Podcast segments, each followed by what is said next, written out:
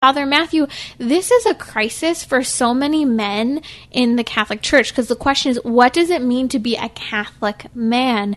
And is it becoming that authoritarian and dictator type of person? So, and it's not, it's leading people away from the faith. But then what do men do to start to develop that holy headship of the home?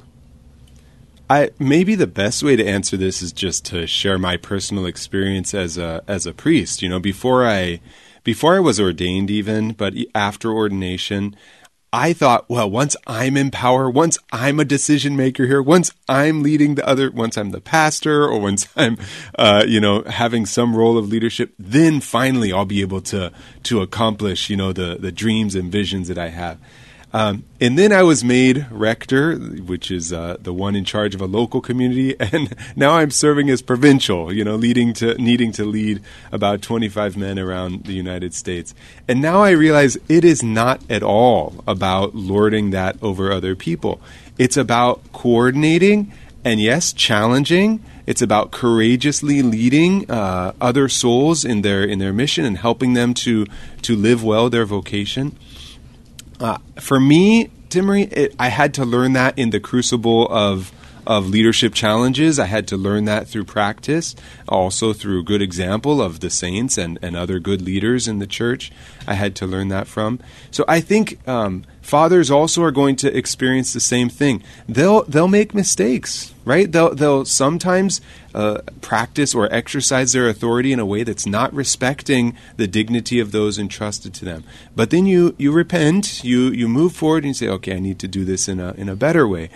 Uh, we learn by practice, Timmerie. We learn by example. Uh, I think the most important example is Jesus himself, who is God, and yet, as we know from Philippians 2, he humbled himself out of obedience to serve others, even to give his life on the cross. And that's the model of leadership and of headship that we need, is one who's willing to give his very life in order to lead others to salvation and eternal life. You're listening to Trending with Timmerie. That's Father Matthew Spencer, the voice you know well from St. Joseph's Workshop that used to be here on Relevant Radio. Now, Father Matthew, I'm throwing a curveball at you because as we're continuing to talk about St. Joseph and his headship, and I just gave that story of my friend, it brings up that topic of the father kind of being an authoritarian type of person versus an authority.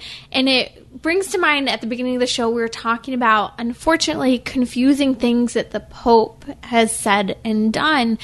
And it points back to, you know, I was saying part of the reason, Father Matthew, it's so scandalous and confusing for us is because we look at the Pope as a spiritual father.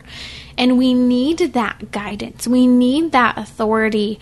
Um, we're hungry for it as spiritual t- children. And so when that doesn't happen, whether for the Pope or the father of the home, it puts us in great confusion about our identity, our faith, and how to function as human beings. Yeah, I, I think uh, we have to be clear in our leadership. We have to be uh, clear in the virtues that we're expecting of others and the values that we're communicating uh, at every level and in every vocation, right? Um, I, I, think as you as you were talking about, you know, in your opening uh, comments to this show, you were sharing that um, every I mean every pope is a human being, and every priest is a human being, and every father also is a human being, and we're imperfect, and we're not always as clear, we're not always as direct, we're not always as um, you know as uh, service oriented as we should be. Uh, hopefully, we can help each other to get to that point. But I think in the meantime, you know, one of the challenges of being a priest, I think, is is helping people to understand what the church teaches. Not, no matter who's the pope, right? People get confused about the church's teachings. They get confused about what the church publishes, and uh, to bring clarity to to the teachings of Christ as as found in the church is a is a really important job. And also, I would say fathers have that responsibility too to bring clarity to the ambiguity and and vagueness that often plagues us as a society and as a church.